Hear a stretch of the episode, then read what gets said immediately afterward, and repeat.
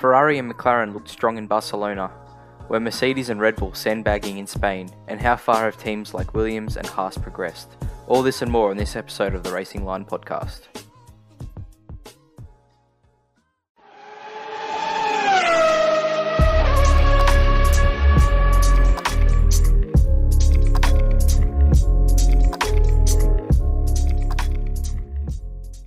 You hate Aussies, you like Michael.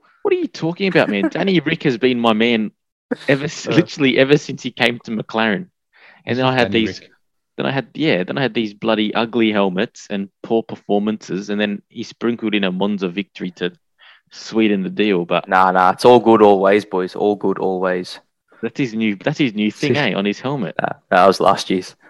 I don't know. what- I can't even read what this year says. I don't know what it is, but it's just absolute rubbish. It's like, Anyway, let's begin. Oh my oh, gosh. Danny Rick, what are you doing, son? We love you, DR. I hope Lando's got a nice helmet this year, eh? Oh, can we get over it, please? My I gosh. bloody, I, I hope so. Um, all right. He'll, he'll still be seeing the back of Danny Rick's car, so it's all good. It doesn't matter what he's wearing on his head. Still fucking nicer than the Earth car, so who gives a shit? yeah, Blue enough. and pink doesn't go together either. But anyway, let's continue. All right, let's uh we'll start proper then. So what is this? Episode 22 of the Racing Yeah. Line podcast, guys. Um bit of a coming to an end of our pre-season um season essentially, which is good to hear, but we've got a, a little bit to talk about tonight with Formula 1 uh, and then we'll we'll do a supercars pod as well this week as well, but there's a a little bit of news coming out of Formula 1. Firstly, the obviously the big news was the unofficial test um, which took place at Barcelona. Uh, you know, just the week, the weekend gone by, essentially. Uh, what did you guys make of it? Start with that. Um, I thought it was I thought it was good to have some news coming out. I mean, we couldn't really see much, um, and it's probably going to be a bit hard to sort of make any real conclusions other than lap uh, um, amount amount of laps that the teams put together. But yeah, it was awesome just to have F1 back, see the drivers back. We'll see how long we got Mazepin for now. Um, And I heard that I I heard that Ferrari already lobbying um, Haas for Giovinazzi. yeah, but I also heard Gunter say that it's um, Fittipaldi. Fittipaldi's seat, and I'd like to actually see him in in F in F one to be honest. Mm. But um, yeah, I was- I think it, it, it's great for it to be back. I was surprised with the amount of laps that some teams did, and I was a bit interested with other teams as well with the lack of laps that they put together. But all in all, I think as a as a new generation of F1 is beginning, I really think there was a lot of cool signs and I mean, just the overall look of these cars is amazing. Like I'm a, I'm a fan. I'm a massive fan, and I was a fan when I saw the pictures, and I'm even more of a fan now seeing him in the flesh. Yeah, I mean, are you, I think you guys have said that as well in the chat that we're all on the same page. But I, I was talking to someone about it, and I, and I said I feel like it's not the same as back like when um, Schumacher won his last championship with Ferrari, but that whole that idea of the clean top of the car has sort of returned, and it really is some uh, like a thing of beauty. Like they are beautiful cars. I reckon it almost goes back even further than that to to almost like the Mid-nineties. Yeah, like it's obviously a much a much more um, contemporary, you know, take on that on that era. But I feel like there, there's still a lot of harkening back to, you know, the, the the nose coming all the way to the to the front of the wing and, and just much cleaner cars and you know cleaner bodywork. So I, I actually um, that's what I I harken back even you know earlier than the early 2000s to the to the mid 90s, early 90s um, when I see these cars and kind of what they remind me of, which is cool. I really like it. Yeah. Well, I um I took a few things away from it.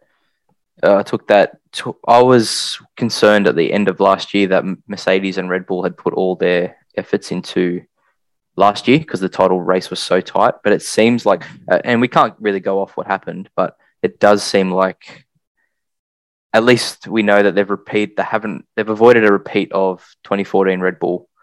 Um, I don't think they're going to there's going to be such a drop. Even if they're not at the top, they're going to be battling for those wins, regardless of, um, which is good to see. Uh, I don't know what you guys think about that. Is that. that based? Is that based on the times from day three?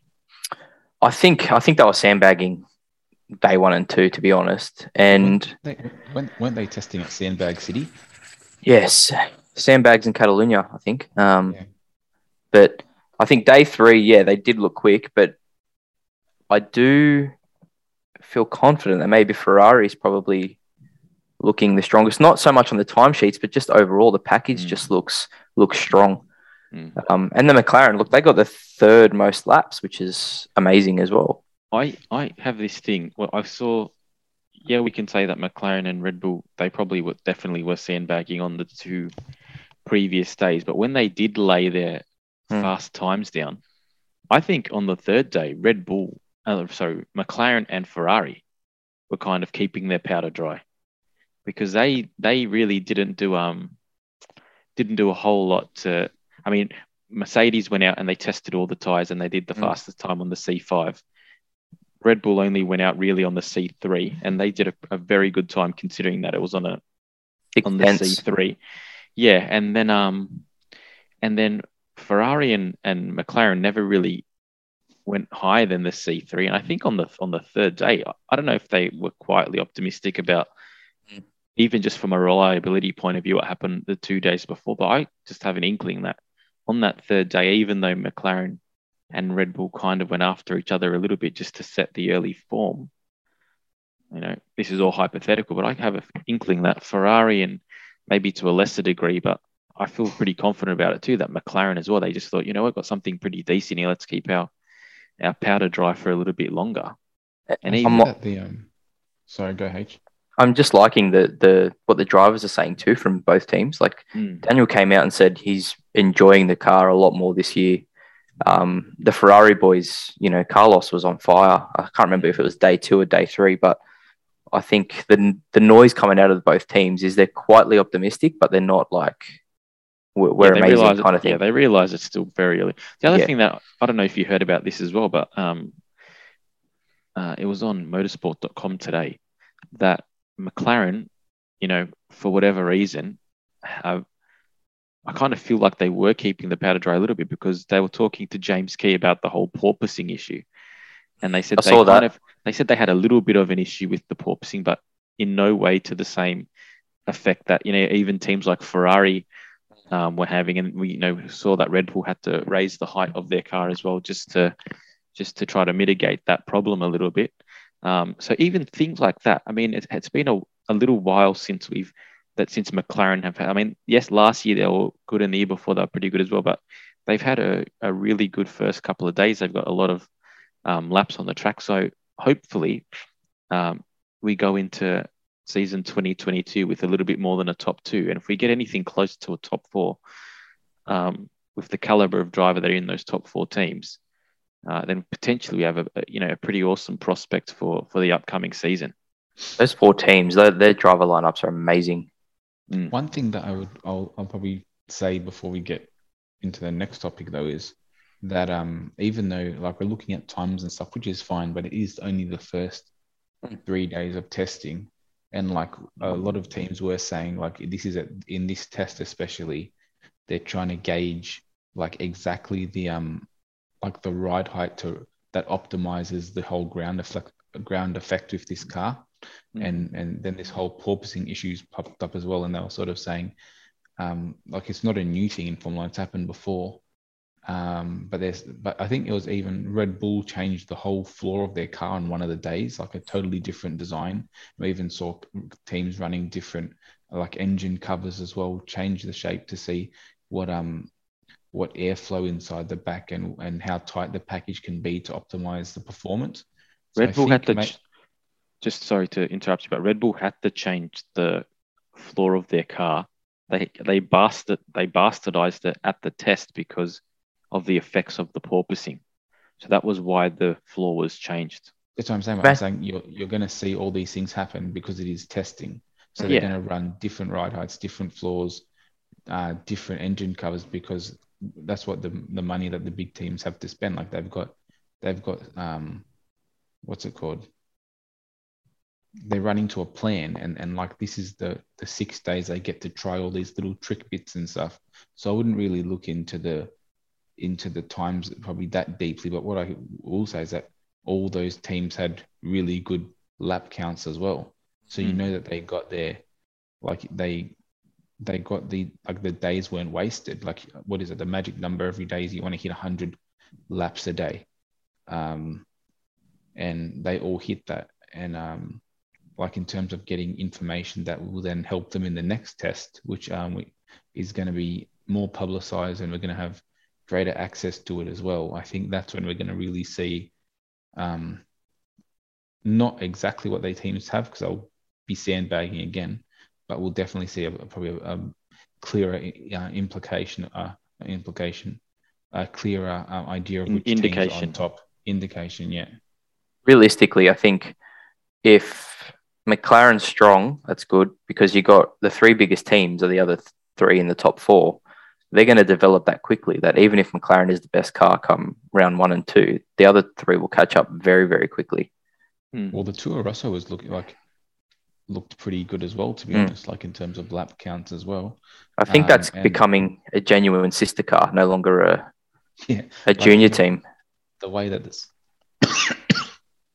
Sorry. They still they still do a lot of work independently though, Hmm. um, in relation to developing their their um, their overall uh, aerodynamics. That's I'm pretty sure that they have you know um, full control over that themselves, and they want to do that too.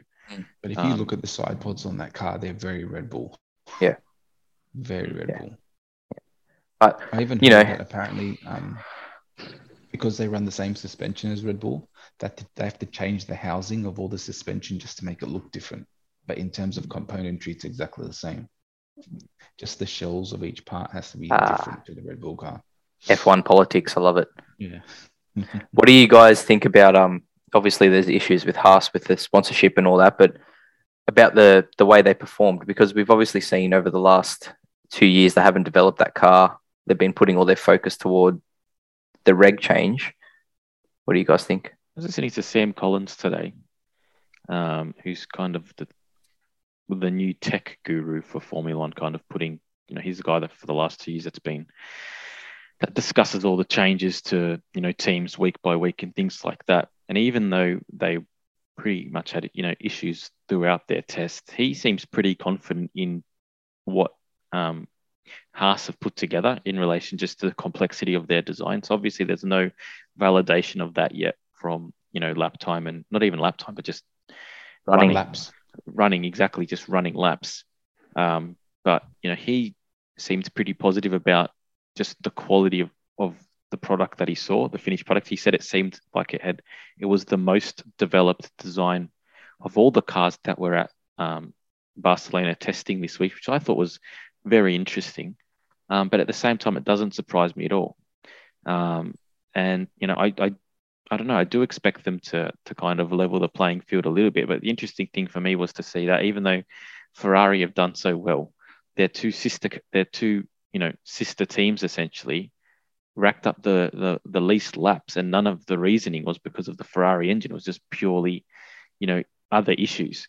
Mhm. Um, and even with you know, I mean, there was you know a bit of talk about why they kept the the test private because of all the issues that they had with the change in regulations, you know, the last time, and you know, how they were saying something like on the first day, all the cars failed to rack up hundred laps in accumulation just because of the issues with the power units. But I mean, even though the the, the sh- shape of the cars are very different, I never really expected reliability to be a huge issue because all the um, power unit stuff is is all the same. Like that hasn't changed, and they're refined to you know a very high level now. So it was I just thought it was interesting to see the amount of issues that Haas had, but also um, particularly Alfa Romeo because they really are a team that have been trying to say you know that, that we're, we're trying to push to the next step. I do think in terms of reliability, they were looking more at componentry, like your suspension. You know, you've got teams that are running different suspension components than what they've done before. Um, you know, if something like that snaps, it'll be pretty, pretty, pretty catastrophic. So I think that was more the the new design of the car wasn't so much the power unit that they were worried about. But even the way that the engine, like the, the gear is packaged, is different to how it was last Mm. year as well. Like the whole new redesign of the car has had to change stuff as well. Even just stuff like heating and and keeping it like airflow through the car. Like that's also going to change um, reliability as well. in terms of Haas, I mean, the one thing about Haas is that they can't get worse than last year, so they're really starting from like ground zero. I think one thing that's going to be interesting for them though is that they've got two relatively inexperienced drivers testing the car. So even though they might have a really good car, taking it to another level with two drivers who probably are probably the least experienced um, pairing on the grid, and then ask them to say, "Oh, this is what we're feeling. Like, what are you feeling? How can we improve this?" I think that's going to be a bit of a challenge in and of itself. Um, yeah, but at the same time, they have also had testing experience with, you know, other teams. Yeah, I'm not, I'm not, I'm not disputing that. But what I'm saying, like, if you think of it logically, they have got the le- least experience out of any pairing on the grid. Like, and that's got to, that's got to yeah, be. But we're also talking about a car that's completely different. So everybody's kind of starting, like everybody's learning now. I don't like, you know, yeah, but, but yes, with, there's experience with, with, with, drivers who have been through through multiple generations of car, and, mm. and engineers who have been through multiple generations of car. They might yeah. be able to say, well, I'm not able to rotate the car in this kind of corner like this car, and and and you might. Yeah, but then, engine- but then that that whole argument I think falls flat when you look at people like uh, George Russell, like Albon, like Lando, like How? even Charles Albon's Leclerc. Raced they, in a top team. Russell tested that. Mercedes but they have. They've only raced it. They've only raced in that. They haven't gone through a generation change before, just like these two other drivers haven't. Yeah, but you've got Hamilton who's been in a generation change in, in McLaren. I'm not saying Williams is in a better position. I'm just saying that their drivers have got a couple more years, and then most of the big teams that have got drivers who have been through the wars a bit longer. That's all I'm saying. I'm, and this is in relation to Haas, who had probably what you'd describe as the shittest season any team has probably had in the last 10 years. Like that's what that's where we're coming from. I don't That's think what yeah, I'm but, measuring it against. yeah, Yeah, but, but- you're, you- I don't think it's the. You're saying that the, the fact that they've got inexperienced drivers means that they can't develop the car, and the point I'm trying to make I'm is saying that they've it got. limits the way that they can develop the car. Yeah, but you can say the same thing for any driver who hasn't dri- driven in a previous generation before. Yeah, because they've still had more years in Formula One. I don't agree with that. I think it's if you've raced in Formula One for a season, you've done enough enough, enough laps to. I'm to- sorry, I didn't know. to I, be I in it. forgot I was addressing the Oracle. It's okay. I'm, I'm sorry. Oracle Red I Bull. just- um, I just realistically, um, Mick Schumacher, we have we know historically performs better in his second year anyway. So hopefully, there's a bit of an upturn in performance there. Yeah. You know, I, mean, heard I'm- an interest. I heard an interesting thing yesterday that was actually quite bizarre, and it was that Mazepin hadn't qualified within four tenths of Mick Schumacher in any race last year. The guy's shite. That was I. why I is didn't. that surprising? See see tweet from Jeremy Clarkson. That's just yeah. That's just. I just thought it was bizarre. And you know, to come back to your point, then Joe, if they were to take um, Fittipaldi over Giovinazzi, would that be a mistake? Because Giovinazzi has had years testing for Ferrari, years as a sim driver for Ferrari, years in the um, Alfa Romeo. Um, do you think that would be a better option for them to go down if, in fact, the whole Uralkali situation falls through like you know It de- like it it is de- expected to? it depends on number one, um, what their ambitions for the season are. Obviously, number two, I'm sure they that Fittipaldi could probably they could probably get some sweet sponsorship deal coming from Fittipaldi. I mean, there's always money coming in from Brazil. Um, I mean, they'd probably love to have a Brazilian on the on the on the on the grid anyway. Um, in some ways, it would be, but having said that, Fittipaldi has been in F1 test like testing roles for what, three years now, and we Yeah, I think he that did, he's I a- think he did one race, talent. didn't he? He raced Yeah, in he's- Dubai after Yeah. we definitely know he's we definitely know he's That's right. like some some potential. So I would actually like to see what that potential is. I mean, we've seen Giovinazzi for the last couple of years, and realistically, he wasn't. You would say he probably wasn't even better than Raikkonen last year. So, I mean, I'm, I would be happy for him to come back. But I would like to see someone fresh. Saw um these fresh faces. I saw um quality Australian journalism from news.com.au today linking Oscar to that seat. I had a bit of a chuckle. Oh, I would. I Gee, would that would be like interesting. Yeah, that seat, wow, that's. I, actually- I, I, I doubt I doubt Alpine will let him go. I don't think they'll let him go. I They wouldn't have to let him go. They could just loan him out for the year. Yeah, I don't know. I don't know. Is that the right seat? Is that the right mm. seat? That would if be I the two. Oscar, I would probably probably not want to take it in, in Correct. some respects. Yeah. because I think- you probably I want think- to be in a better car. But having said that, any any reps are good reps. Like look at Danny Rick, he was in the HRT first, and There'll be no, there'll be literally no expectation on him. And the thing for him is he would it would be the last two F2 champions racing for that same team. So regardless of external expectations, um, once he got used to the whole environment, it would be interesting to see.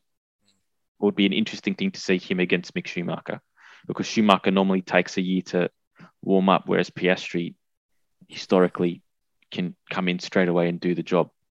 It Um, won't happen because Haas is going to want someone with massive sponsorship money. Yeah. Well, who knows? Maybe Alpine see the value in Piastri and they might, you know, Mm. throw in a few bob. So that Maybe. might be um that that would be interesting, but I don't know it- how it'd likely be a that bit is. different though Yeah. because they've got totally different engine manufacturers. Yeah, that's right. Yeah, yeah. That's- like, we can- The, the biggest hurdle, I suppose. it is Um, an Italian name though, Piastri. So Yeah, not whatever wrong. that's worth, whatever that's worth. Um, yeah. So, any any hot takes after testing? I know it's difficult to uh difficult to do after the first test, but Williams best of the mid pack. mate, I was about to say this is the first year in a long time that Williams have gone under the radar at testing. There's been no there's been no mechanical stuff ups. There's been no like you know starting late. There's been like all of that. It was just Williams just got the job done, and I it's, I think it's a good sign. I really think I uh, like. I really think that in some ways this whole new takeover has been like a real blessing for them because they've been able Mm. to totally like reinvent themselves um, as a team and and uh, like with this new management, like there's probably that familiarity with how the team was run before has probably been shaken up quite a bit. Uh, and this team is looking at this team as an investment, and they probably want to put their best foot forward. But yeah, I was I was a bit surprised with how smoothly that testing went this year, as opposed to the last couple of years, and um, just the number of laps that they put in, I thought was a good sign. Like you definitely know, no matter what, they're getting down some some useful data. I think they were the, the, the third team in terms of laps this testing. So I mean, that was really su- like surprising, but also like surprising in the way that you want it to be. Not not like oh we we burnt the car or we we did 12 laps of testing on the first day kind of thing. You know, I mean, It it, was does- three years ago. It was three years ago. Then Williams were Yeah. one and a half days late to testing for crying out loud. I think It what- does. Sorry, Harry, keep going, bro. Yeah, I was just gonna say it does seem though. You know how last year we had the Mercedes power unit. It seemed to be a bit unreliable. They had to keep changing them. Yeah. Going off testing, all the teams that are running the Mercs seem to be the most reliable. Well, Aston Williams blew this up on is the last day. the um. Yeah, a lot of them blew up on the last day though. But other than Aston, McLaren, Merc, Williams, they were all all pretty seamless. I think. Well, Williams for the first year now is running the whole um, Mm, Mercedes package, so engine, gearbox, and drivetrain, whereas they were very re- reluctant to run that previously under old management, and then first year in new management, they're like, no, we're just going to get what's you know why the wouldn't you? best the best part of in the Merce- like you know what's the reliable, and we'll Yeah, reinvest those funds that we part of the car. So why wouldn't Mm. you do it? Eh? But it's smart because it's like we can Yeah. reinvest this money we're spending and these engineers we're spending on on stuff that can make more of a difference in other stages if we know that this part we're buying is actually like bulletproof. I think what you're, I think you make a good point, and I think what we're seeing with Williams is essentially what we saw with McLaren three years ago. There was obviously a take. McLaren wasn't the same kind of takeover, but there was a change in management. There was a new regime that was implemented, and the new regime had no, you know, historical ties to the last 10, 15 years and systems and processes that had been in place, maybe even stubbornly. Um, and you're just seeing, you know, a very clear, a very new direction and you know the sole objective is to improve the team. And not saying that previous systems weren't trying to do that but even if the case of a team like mclaren yes they were trying to improve but while they were trying to improve there was still a lot of ego there was still a lot of it can't be us that's wrong. You know there, there was belief in their system to a fault and there obviously was a fault uh, and change was required. And you're seeing with mclaren now the you know new structures that are being put in place and new people that are you know working within the team that you know they're able to systematically you know improve the car over the last couple of years, and I think you'll I think you'll see a similar trajectory with Williams. It's a good Um, comparison. I like it. Yeah, I think they're just a couple of years behind McLaren, and hopefully what this rule change does is rather than having to wait three years to build, it might be a faster transition to the top. I Um, don't know if kind they- of Do you think that their ceiling can be as high as what McLaren's can be, though, just as the sort of the team that they are? I don't think with the drivers they've got. yeah, the drivers thing is going to have to is going to be an issue. Um, I'm happy with I, Albon. I think Albon. I think Albon could be something. I think he's solid, but I don't think he's. Uh, yeah, I agree. Yeah. with- I agree with that. But I think for them, before they worry about drivers, they've got to worry about The the package. car and the team and the package. And then once I- that's I- established, I mean, what I think Albon could do is he could get results that show the potential of the team. And then once that potential is there and there's, you know, good a good buzz around the team, then you might find someone who's willing to you Play know, the decent pay packet who's who's wi- willing to go play the Daniel Ricciardo yeah. Renault move and and and take a risk on them. But uh, they need to show some level of um, Improvement. bef- yeah, improvement before that. Um, it's interesting. Like Carlos Sainz, you know, when he went to McLaren, he was coming off, you know, pretty lean years. People kind of knew that he had talent, but there wasn't really a whole lot to show for it at that stage. You know, took a risk probably because he had no other options and went to McLaren, and then you know the car was better than people expected and and and look what we think of him now and look where he is now in his career and you know i think there's a there's a comparison that could potentially be made with with albon and, and williams and potentially if they pick up another driver as well you know i think there's a very similar trajectory that could be plotted What do you What do you guys think of Alpine? I don't know if you're gonna. What were you gonna say, Joey? totally different. So we'll go Ah. with Alpine.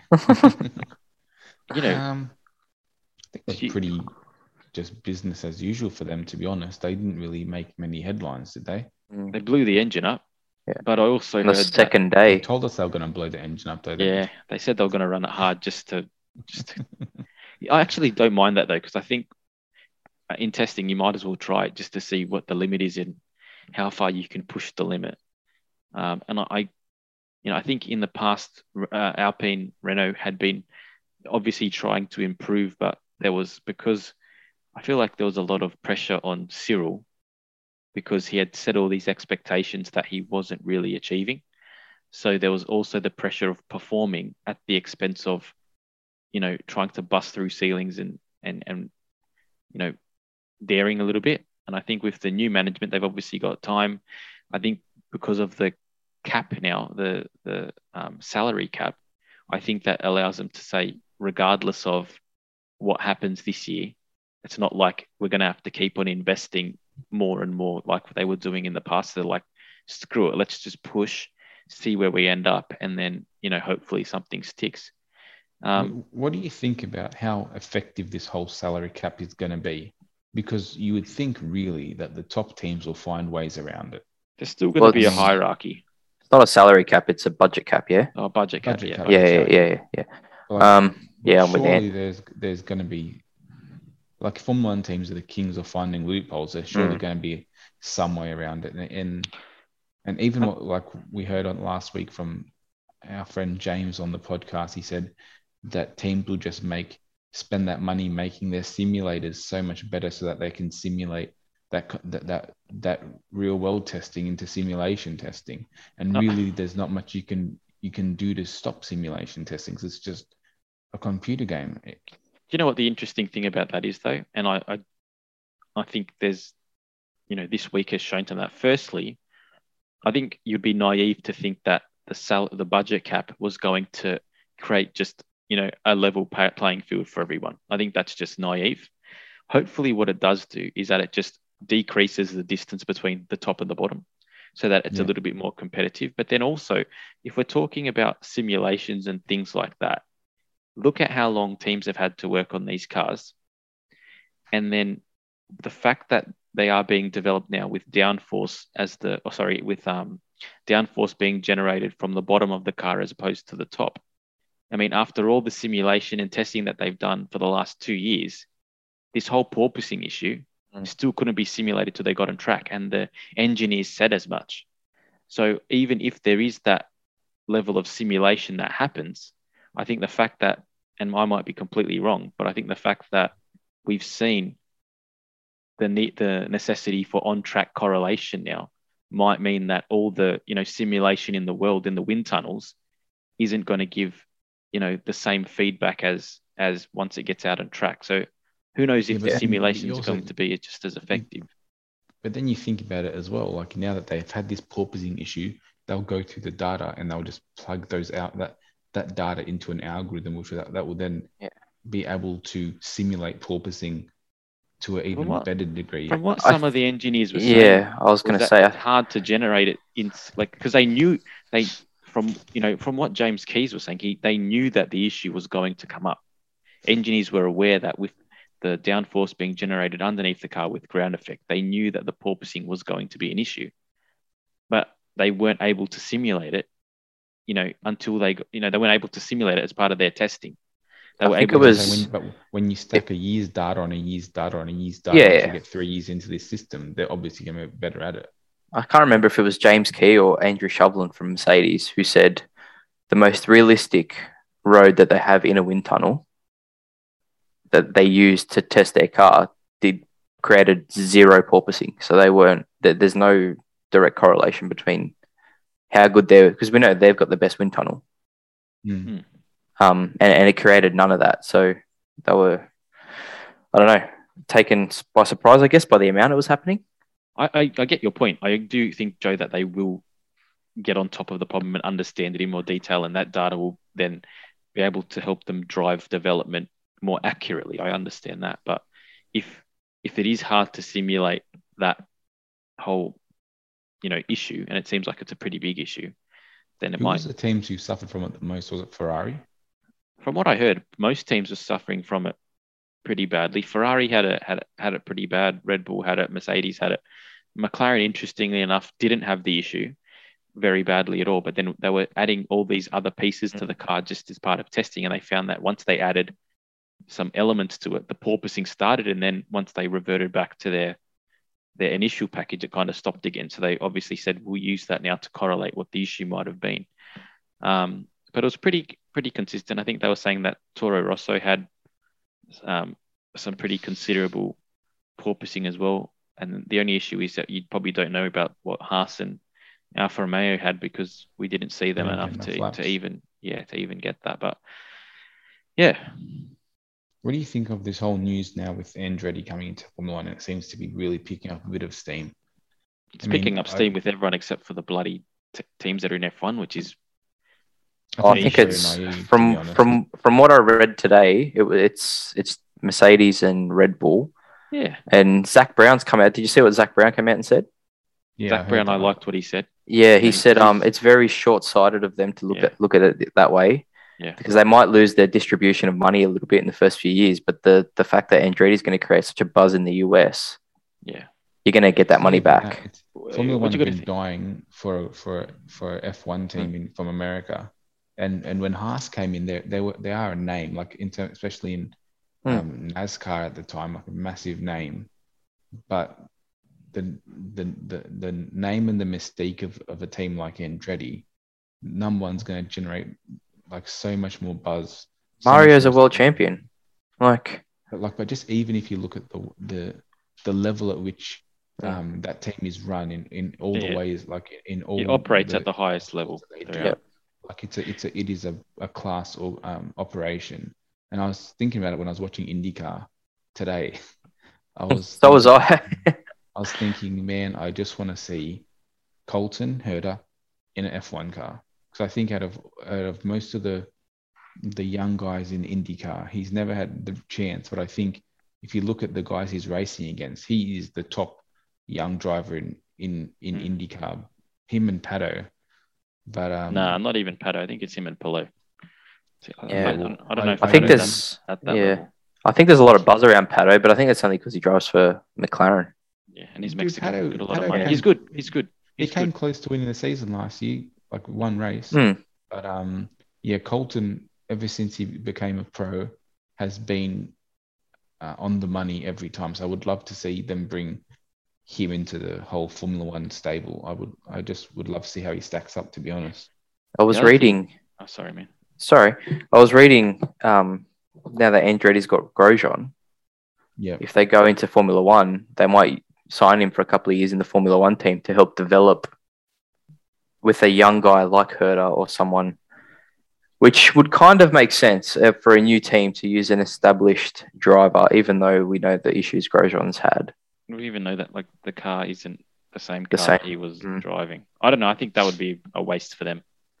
I think they'll get more out of having try and buy someone who's yeah, in the currently category in the already. field. Hmm. I agree with that more than go get a more second driver from Mercedes off, off, or even go get a Danny Ric if he's if they're coming in two years. Who knows? Someone like what are they saying? They're saying 2024, right? Yeah, Yes, with an Alpine engine agreement already Mm. Yeah. in place, which is pretty awesome. It's FIA's dragging their feet, and uh, is is it because of the teams? Well, they need a they need a res- they said they need a response Hmm. by the end of the week, pretty much, so they can because they need to start putting things in motion, which is fair enough. Yeah. Um, One thing I thought know. was stupid was when I can't remember who it was. Someone said they need to have like certain billion dollar, a billion billion dollar, of four billion dollars dollars or something ready to go. But Yeah, I it was like, Toto man, Wolff. Toto I Wolff. thinking, but they're coming in. They're not trying to become Mercedes. They're pr- probably going to try and you know battle with the mid pack. I thought it was a Um, two hundred million dollar buy-in. But just Man, he I was don't- saying to to set I'm everything just- like to saying- get to the saying- point Ah. to be Yeah, okay. competitive. And I'm thinking, like we're trying, like F1 is a sport that is still trying to grow, especially in the Hmm. US market. Like what you like, especially from Toto, I thought that was a very like uncompetitive comment for someone who always comes across as wanting to be, you know, in a, in in in the best fight that they can be in, kind of Yeah, thing. I think what you got to think about with particularly Toto and even Horner as well is that they're obviously Aaron, their, their whole they've been you know team managers and things like they've always been in the situation of promoting what's in the best interest of their team within the sport.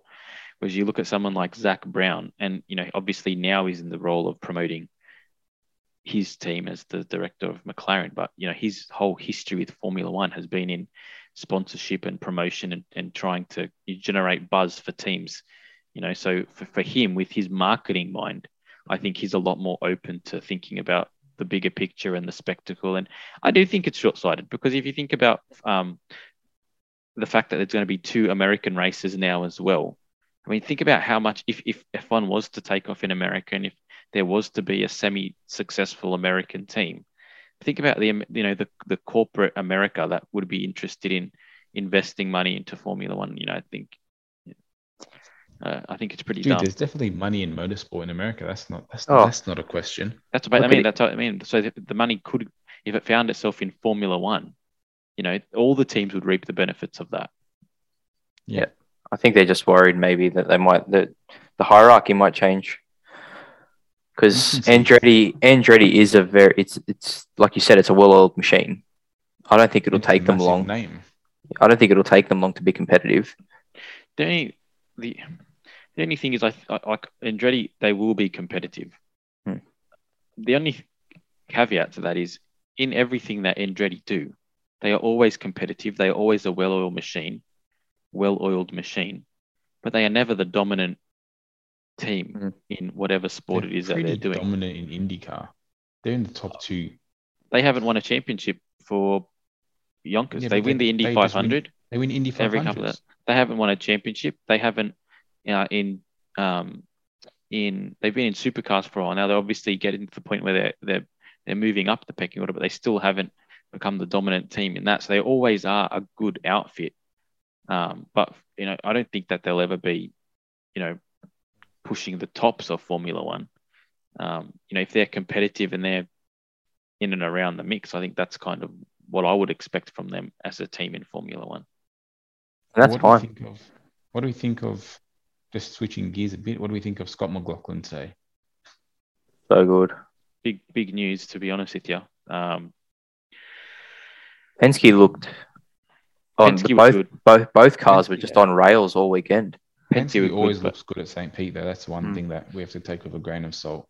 Yeah, but They're you know what? of St. Pete. He still beat his teammate. Yeah, he did. He beat his Yeah, teammate, yeah. and and it was a very Scott McLaughlin race from what we know of McLaughlin when the car's there and when you know, He's got free air.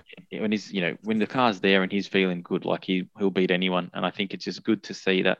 I think it validates his movement to the series. I think it validates Penske's decision. I mean, there was I was reading an inter, uh, uh, article a couple of days ago saying that you know there's still pressure and it's to perform, and you know there was because the second half of the year was pretty ordinary. Uh, he had a few good results in the first Uh, half of the year. Roger this week said that there's no pressure on Scott at all. He's here for the long run. No, that's right. But no, he Mm. wasn't. He wasn't putting pressure. There was you know pressure being made by the media to still validate Oh yeah, that yeah, decision. And I think he's come in straight away and, you know, you know, he showed a level of maturity that, you know, a years of experience probably gives him. If you Um, think about it, there, there, in terms of us from Australia, we definitely know what Scott McLaughlin can do and how dominant he was in supercars. And um, but you would think like from someone, you know, who who only follows IndyCar, get like who's this Kiwi coming from from Australia racing tin tops? You know, I mean, like it is a bit of a jump. Not thinking about what similarities there is when you think of the way that a, a supercar or an Indy car, like the power that they generate and sort of the feeling that they have. Like there's always a lot of people say that they're not too dissimilar to drive. Is a lot less Um, down. I don't know about that. Yeah, yeah, but like But no, what's no, in- saying like the, the twitchiness and the and the and the way the power is actually put on. But what I was, Um, was going to say then is that what they wouldn't know, probably to the same level that we would, is it, you know, it was number one, it was really hot in St. Petersburg this weekend. So there was a lot, there wasn't a whole lot of grip on the track. There's a lot of off camber stuff and things like that. So if, you know, wheels are lighting up and there's a lot of throttle management for that particular weekend because of the conditions that they were in, well, then I don't think there's some anyone better than him. Because if you think about his whole, you know, history in supercars with, you know, cars that just want to push, you know, that want to push into wheel spin and managing that and controlling that on, you know, particularly street circuits. Um, you know, he does have a lot of experience dealing with that, and that probably did work in his favor this weekend, Yeah. which is which is great. He just I was needs to know- watching. Sorry, I was watching something um yesterday. I think it was, and he was saying that he um took him a year because he's obviously from supercars where you can you can touch the wall, you can scrape a mirror, you can do all that, and it doesn't affect you. Um, and it's taken him a year to find the absolute limit of where that car is on track, if Yeah. that makes sense. And I think hopefully we see this year that we see more of these kinds of performances from him, even and he's think more of more consistent.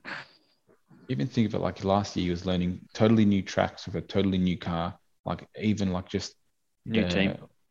new team but also like the the line of sight that he was dealing with in like a much lower car the the um how much better the brakes are and you can push into a corner stuff like that but in terms of his team he's in the best team and Mm. and that's without a doubt but also he has got probably two of the best teammates in terms of who are going to push him. But um, if he measures up well against them, like you know that he's doing it all on merit, like Will Power, King of St. Pete, Josef Newgarden, two-time champion, wasn't even anywhere next to him today.